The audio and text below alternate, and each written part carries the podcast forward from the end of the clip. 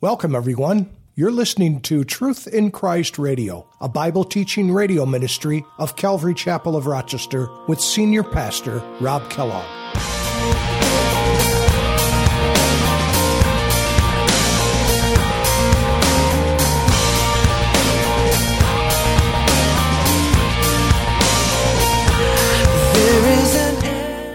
John 13, verse 34, he says, A new commandment I give to you. And what is that new commandment? That you love one another. As I have loved you, that you also may love one another. You know, we don't have to be buddy buddy with everybody in the church because we all have different personalities, and some personalities rub each other the wrong way. But we can, and we should, and we ought to, we must love one another. There's people that I don't get along with, but I still love them, and I can still treat them with respect. I don't need to avoid them. I don't need to play games with them. I love them.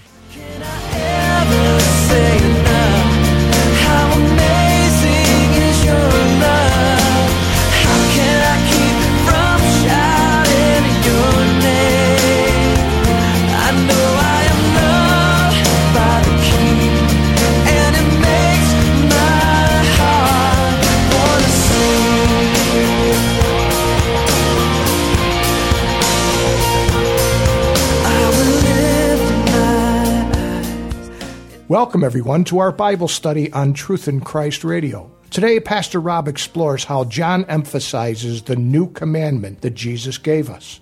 The commandment John wrote of was at the same time both old and new. The new commandment to love that Jesus spoke of in John chapter 13 verse 34 was really new for several reasons. One of the most important reasons was that Jesus displayed a kind of love never seen before, a love we were to imitate. This love not only includes our fellow believers, but also includes our enemies. And now, let's open our Bible to 1 John chapter 2 and follow along with Pastor Rob. He was still very discouraged, Peter, and this is where Jesus restores Peter. Peter's very discouraged. He doesn't know what to do with his life.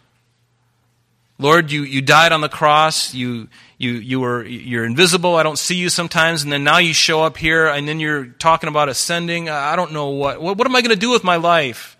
Lord, I, I'm discouraged. And you know what I love about the Lord is he didn't, he didn't beat him up over that. Notice what he said. Jesus said to him after Peter said, Lord, I like you as a friend. In a friendly kind of way, Jesus said, Feed my sheep. Did he shelf him? Did he say, you know what? You can't abide in me.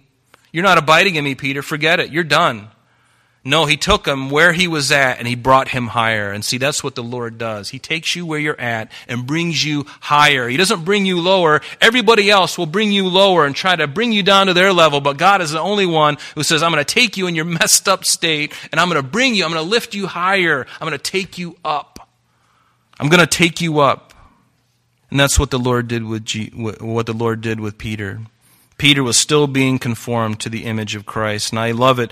In, ver, in, in a, the verse 18, right after that, Jesus said to him, Most assuredly I say to you, when you were younger, you girded yourself and walked where you wish, but when you are old, you will stretch out your hands, and another will gird you and carry you where you do not wish. And this he spoke, signifying by what death he will glorify God. We know that historically Peter was crucified just like Jesus. But, but tradition tells us, it's not in the Bible, but tradition tells us that they hung him upside down because Peter didn't think he was worthy to even hang in the same direction as his Lord. He said, Hang me upside down. And the Romans are going, Wow, we haven't done that before. That sounds fun.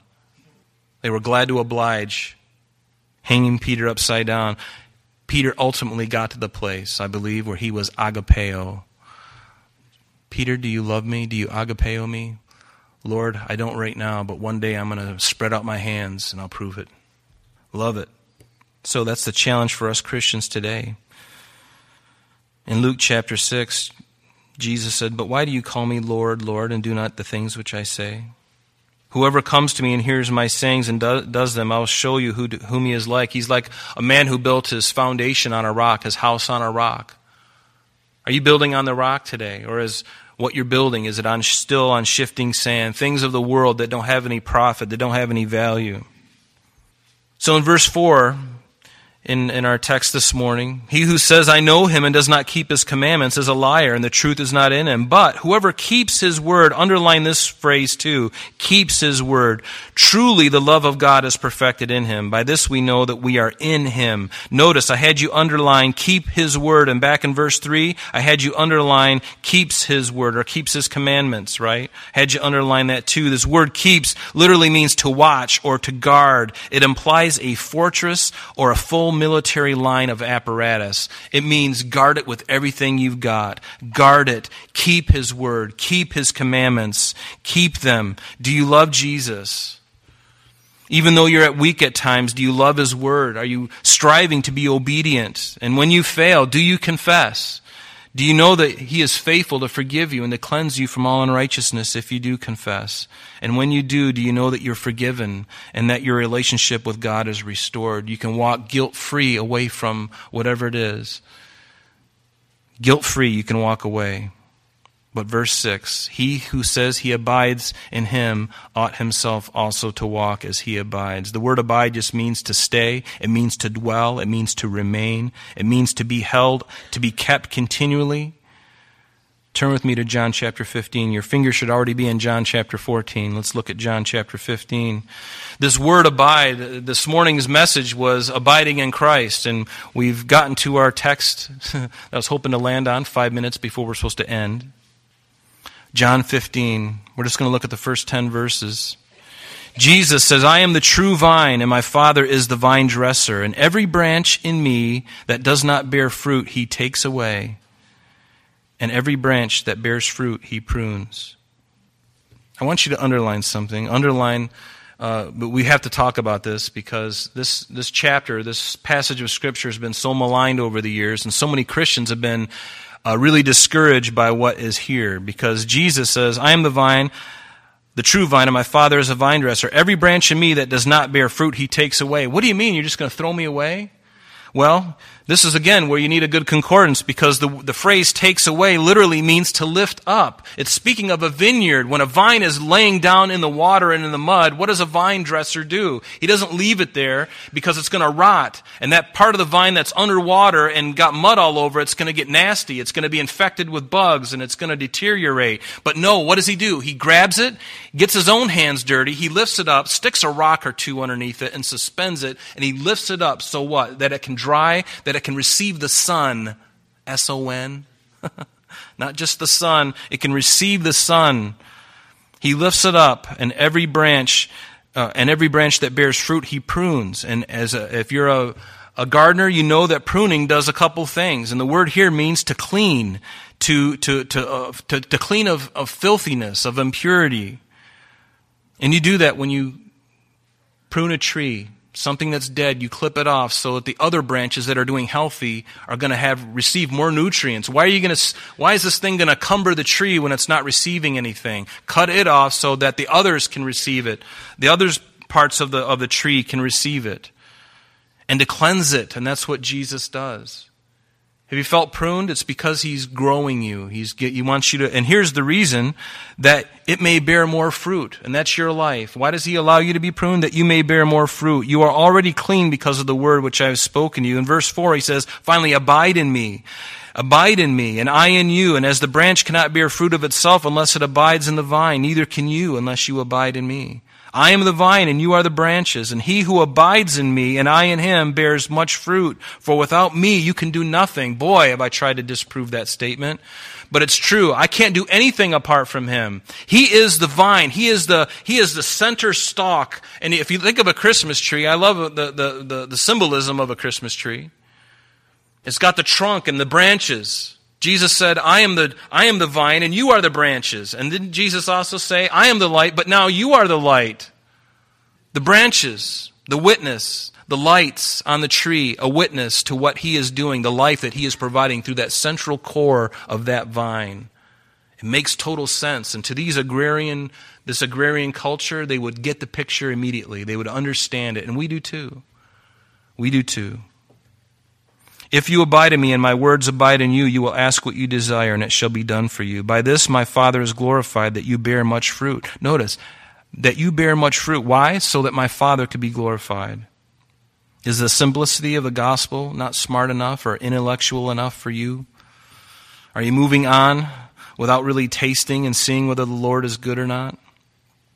You know, one of the things that the devil has done a great job at doing is making us impatient. We live in a culture where everything is fast. We want it now, we want it quick, and it's worthless to us unless we receive it so. But, folks, we need to go back to school, so to speak, and we need to learn to wait.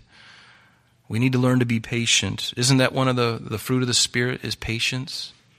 Long suffering, isn't that what it means? It means to be patient. We're not a patient people. Our culture has bred anything but patience. People are angry. If you have to wait for anything, man, they're just look at you and with eyes that kill. They'll cut you off on the road on the highway. They're impatient. Are you kidding me? Just a nanosecond is all, all it's going to cost me if you because you pulled out in front of me. But oh, that nanosecond means a lot to me. But I'll sit in front of the television for three hours and watch junk but that nanosecond on the highway meant a lot to me, brother. We need to learn to wait and to be patient because the greatest and the most valuable things in life are worth waiting for, aren't they? We need to retrain our minds. That's why it's so important to be in the Word of God, to, re, to retrain he says in verse 7, Brethren, I, I, write no new commandment to you, but an old commandment which you have heard from the beginning. The old commandment is the word which you heard from the beginning. This little area right here in the scripture seems like uh, John is talking by himself, but he's really not, because what he's talking about, he goes, I write no new commandment to you, but an old commandment. And what is this old commandment that he's referring to? Well, as we look through the context of, of the rest of verse 11, we'll see that he's talking about loving one another, loving your neighbor as yourself. In fact, in Leviticus 19, verse 18, it says this, this You shall not take vengeance, nor bear any grudge against the children of your people, but you shall love your neighbor as yourself. I am the Lord. That is the old commandment the old commandment. And in Second John chapter or Second John five verse and five, verse five and six, it says, "Now I plead with you, lady, not as though I wrote a new commandment to you, but that you, but that which you have heard from the beginning." And here it is. He defines it for us. We don't have to figure this out. It's not some difficult thing. John tells us in, in his second epistle what this old commandment was. That which we have heard from the beginning is that we love one another. This is love that we walk according to his commandments. And in verse eight, he says again. A new commandment I write to you. Oh, okay, so you just told me about an old commandment, but now you're telling me a new one. He says, A new commandment I write to you, which thing is true in him and in you, because the darkness is passing away and the true light is already shining. John defines again what this new commandment is.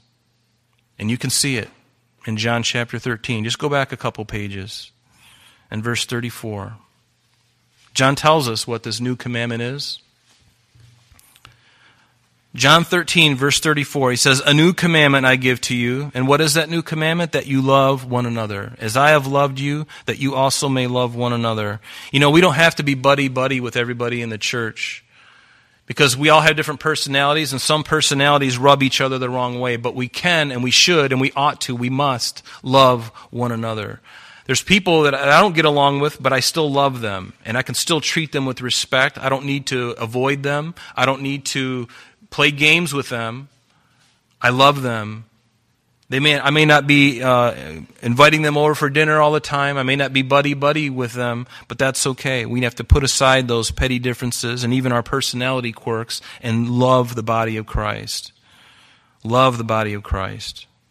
In John chapter 15, Jesus said this again. He says, This is my commandment that you love one another as I have loved you. Greater love has no man than this, than what? To lay one, down one's life for his friends. You are my friends if you do whatever I command you. You are my friends if you do whatever I command you. Boy, that really hurts because I'm not very consistent. And you know, the Lord knows this about us. He's not angry with you. That's why it's important for you to take your heart before Him and say, Lord, you know I love you. I love that man, the honesty of the one man who came to him. His, I believe his daughter was dying, and he says, Lord, you got to come help my, my, my child. My child is dying. And the Lord said to him, Do you believe that I can do this? And the man looked back and he said, Lord, I believe, but help my unbelief. And from that very hour, his child was healed and made whole. You see, Jesus knows where we're at. You, you don't have to worry. To me, that's one of the wonderful things about being a child of God is just the, the love of God. He's not here to beat on you. He's not here to lay down some kind of law. I mean, we can't keep the law. I, I was loving sharing with the new believers yesterday. We had such a great time. I was having a ball. I don't know what they were, how they felt, but I was really enjoying myself. Could have went on for a couple more hours, but we had to leave. But you know, the thing is, is the law wasn't given to us so that we could look at that list and go, I can do that. I'll just check this one off, check that one off, check that one off, and if we offend in one point, we're guilty of all of it. God knows this. But what was the law? It was a tutor, it was a schoolmaster. And what, what was its purpose?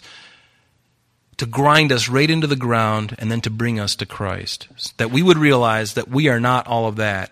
On my best days, morally, I cannot attain God's holy standard.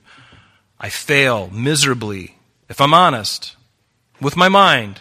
I may not murder somebody with my hands, but oh, in my heart, I've shot them several times. Right? right? Am I alone? I guess I am. Praise the Lord. Thanks, John. Thanks, John. Thanks, brother. No, it brings us to Christ. We look at that list and we go, can't do it, man. And the Lord says, I know you can't. But I've given one he is going to be the propitiation. You abide in Him. You believe in Him. You abide in Him. You dwell with Him. Let Him dwell in you. You obey me, and I will do this stuff in you. I will do this. And I will forgive you. And I will cleanse you. I will heal you. Verse 9 He who says he is in the light and hates his brother is in darkness until now. And he who loves his brother abides in the light, and there is no cause for stumbling in him. But he who hates his brother is in darkness and walks in darkness and does not know where he is going because the darkness has blinded his eyes. It's a sad thing, hatred. It does, it blinds people. It blinds people. You know, sometimes it can blind you so bad that even when you see the person that you really dislike or hate, even when they do something good, you still see it with those rose-colored glasses. Those, those color, I'm sorry, not rose-colored glasses, but glasses that have been tainted by your hatred. Even when they do a good thing, you're like, that's such a bad thing. Can't believe you helped that child across the street. Man, you're just pathetic. Can't believe you rescued that, that elderly woman from the water when she was drowning in the pool. Man, you're just a pathetic human being. I wouldn't have done it. And that's how ugly we can be. Jesus said in Matthew 5, and we'll end with this. He said, You have heard that it was said to those of old. And I love this. Jesus puts himself not only on an equal playing field with the law, which was inspired by him, by the way, given to Moses. He not only puts himself on an even playing field, but he super puts himself above it. Notice. He says, You have heard that it was said by those of old, You shall not murder. That's a ten, one of the Ten Commandments. He's saying, You've heard that it was said, You shall not commit murder, and whoever murders will be in danger of the judgment. But I say unto you, Wow. Now he's putting himself in the place of not just being equal with whoever wrote that law, the Word of God, but now he puts himself, Thy word, I've put my word above all my name. And he says, But I say unto you that whoever is angry with his brother without a cause, without a cause, shall be in danger of the judgment. Being angry without a cause. It's okay to be angry. It's okay to be angry. It's, a, it's, a, it's an emotion that God has given you. But what do you do with that angry? Do you let the sun go down on your anger with your wife or your spouse or a friend? No, get it right before your head hits the pillow. Get it right. Don't let it go down if you're angry with somebody, go to them and talk to them. Don't be a weasel and not do that. Because you know what? Cowards hide. But if you really love somebody, if you really love somebody, it's the hardest thing to do to confront them in love. But guess what? We have to grow. I have to grow. We must do it. Because when you do it, guess what? I tell you what, it's an amazing thing. And when you do it, if you haven't done it, when you do it, you're going to be you're going to feel so good inside. You can have the witness of God on your side. Good job. You were mad at them. Instead of calling somebody else and bashing them on Facebook and Twitter and saying all kinds of nasty things, no, you go to them privately and you get it right. That's where we grow. Are you willing to do that? Or are you just going to continue to hide like a coward? I'm going to hide because I don't like you. Well, you know what? That sounds like first grade kids on the playground. Are you a first grade? Are you in first grade? Are you a child? No, you're a mature adult. We ought to act like them. We ought to act like a mature adult, act like a Christ one, act like a Christian, do the right thing, go to them and tell them the truth. Man, you broke my heart when you said what you said, and I'm really angry. I'm really angry. And by you sharing that is not sinning. Be honest, be forthright, love them enough to tell them the truth, and your, your relationship will be even stronger as a result of it. It's true, it will be. And especially if their heart is right. Sometimes you go to somebody, a family member or a friend, and you tell them that, and boy, they're just angry. And they're just like, you know what? You really made me angry. And we're like, well, you made me angry too, and blah, blah, blah. And the next thing you know, it becomes this, you know, throwing fire and gasoline at each other. But if you do it with a right heart, pray before you go.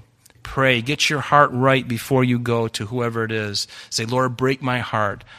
Break my heart. Even though I'm the one in the wrong, break my heart that when I go to them and ask them for forgiveness, even if they give me the business, I deserve it.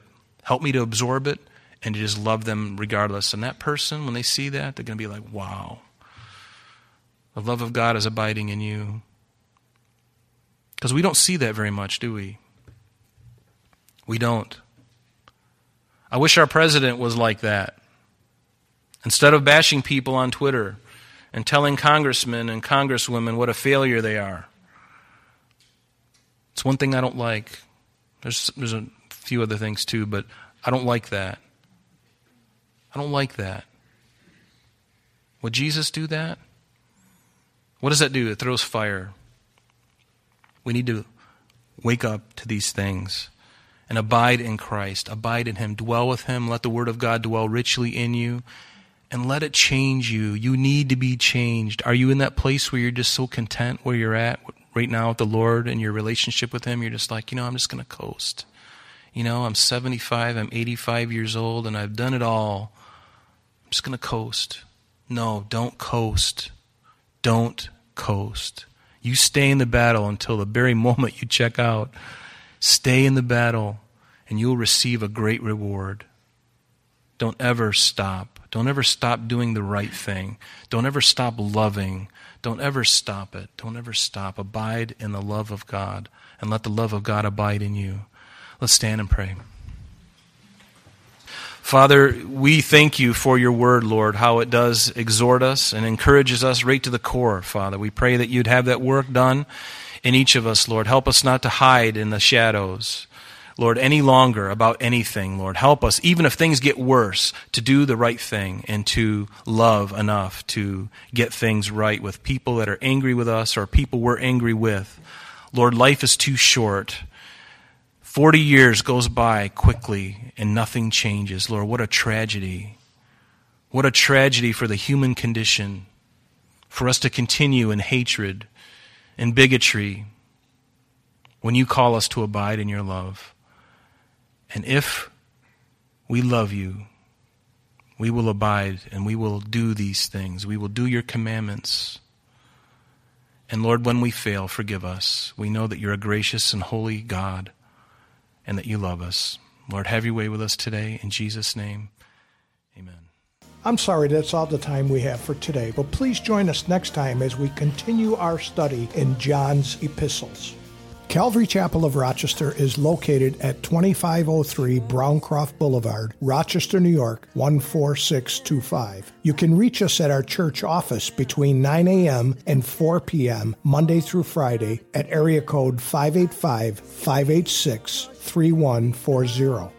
If you would like to have an audio CD of today's message mailed to you in its unedited form, simply mention today's date when contacting our church office. You can also contact us via the web by logging on to www.calvaryrochester.com. There you will be able to access a number of useful things, such as information concerning our beliefs, our ministries, contact information, our location, service times, and much more. You can also download or listen to the radio and sanctuary messages free of charge from the teachings link at the top of the page. To listen to Calvary Chapel of Rochester sanctuary messages or Truth in Christ Radio on your mobile device, just subscribe to both through Google Play and Apple Podcast. You may also join us on Sundays and Thursdays through live streaming of our services and Bible studies. Just click on the online services link. We're so glad that you could join us today. And if there is any way that we can bless you in your walk with Jesus Christ, please don't hesitate to call our church office. Remember, Jesus said, I am the way, the truth, and the life. And for this cause I have come into the world, that I should bear witness unto the truth. Everyone who is of the truth hears my voice. May God bless you in abundance today as you walk with Him. And until next time, this has been Truth in Christ.